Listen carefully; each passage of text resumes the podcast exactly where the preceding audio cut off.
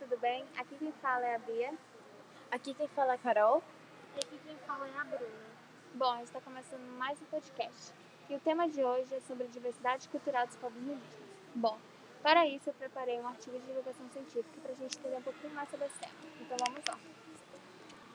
A diversidade cultural dos povos indígenas engloba as diferenças culturais que existem entre os povos e suas comunidades indígenas, como a linguagem, danças, vestimenta, tradições e heranças físicas e biológicas, bem como a forma como as sociedades indígenas se organizam, conforme a sua cosmovisão e os conceitos de valores moral, crença, hábitos, religião e a forma como eles interagem com o ambiente. Segundo dados do censo 2010, atualmente são 817 mil índios, que representam 220 diferentes povos, cerca de 0,4% da população brasileira, e estão distribuídos entre 688 terras de, indígenas e algumas áreas urbanas.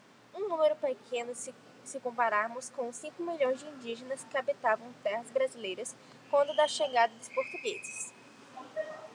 De acordo com a Fundação Nacional do Índio, a FUNAI, estudos recentes comprovam que a população indígena vem aumentando rapidamente nas últimas décadas. Outro dado interessante é que mais da metade da população indígena está localizada nas regiões norte e centro-oeste do Brasil, principalmente na área da Amazônia Legal, mas índios vivendo em todas as regiões brasileiras em maior ou menor número. Vale ressaltar que elas são os grandes protetores da floresta, dos rios e da biodiversidade como um todo. Porém, a falta de políticas mais eficientes que fortalecem e apoiem as comunidades indígenas é um dos grandes problemas no Brasil.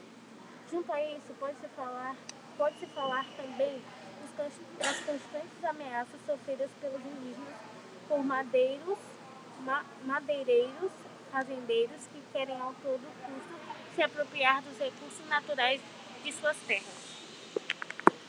Bom, gente, foi isso. Espero que vocês tenham gostado do podcast de hoje. E é isso. Tchau, tchau, gente. Tchau!